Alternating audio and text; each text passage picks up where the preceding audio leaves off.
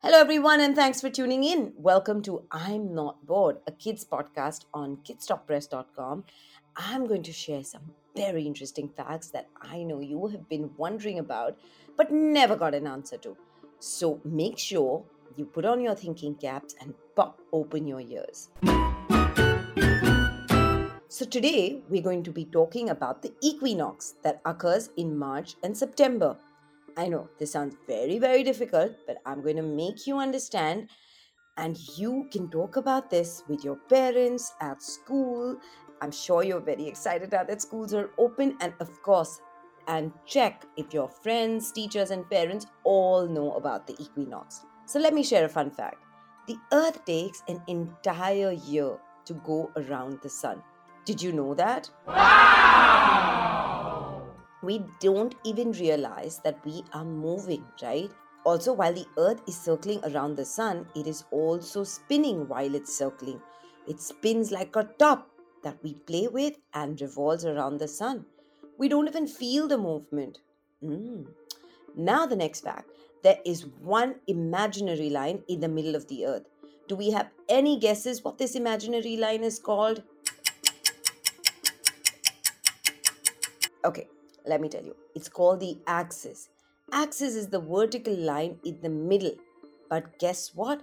It is slightly tilted. Okay? Do you know what this means? If you have a pen and paper handy, why don't you draw a circle and make that the sun? Then draw a smaller circle. This circle will represent the earth.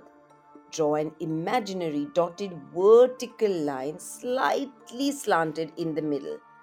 What does this signify?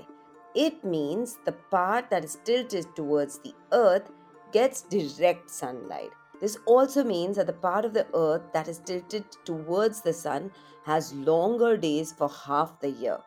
Now, have you ever heard why Australia or South Africa have winter when we have summer? That is why, because these countries are not tilted towards the sun the same time as we are. Now, we're going to talk about the equinox which occurs on March 21st and September the 23rd. First, let me ask you do you think days are longer and nights are longer all the time? Well, that's not entirely true. Equinox is a point in the year when daytime and nighttime are of equal length. So, daytime and nighttime is for 12 hours. Wow! When the sun is exactly above the equator, the imaginary line around the sun horizontally, that's when the equinox occurs. Hmm, so what is the significance? Why is this important?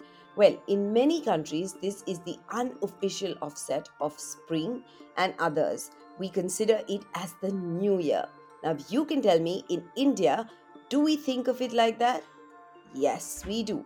It is Gudi Padwa because it is traditionally marked as rebirth and renewal time. The September equinox is autumnal harvest festivities like gift giving with fruits grown at home.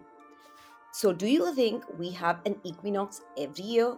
Yes, the earth takes one entire year to revolve around the sun, and we have two equinoxes every year in March and September.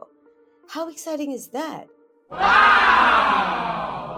This year, the March equinox in India is on Sunday, 20th March at 9:02 p.m.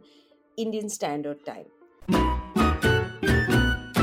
If you liked what you just heard, don't forget to share your experience with us on Instagram stories. Take a screenshot of this episode and tag us. It's at Kids Stop Press or me at mansi.zaveri. The lucky one gets to request a podcast topic, which we will publish later.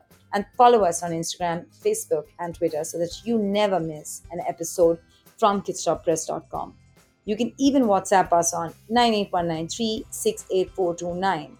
Let me repeat that 98193 68429 to get added to the KSP radio broadcast list so that you get an episode each time we publish a new episode.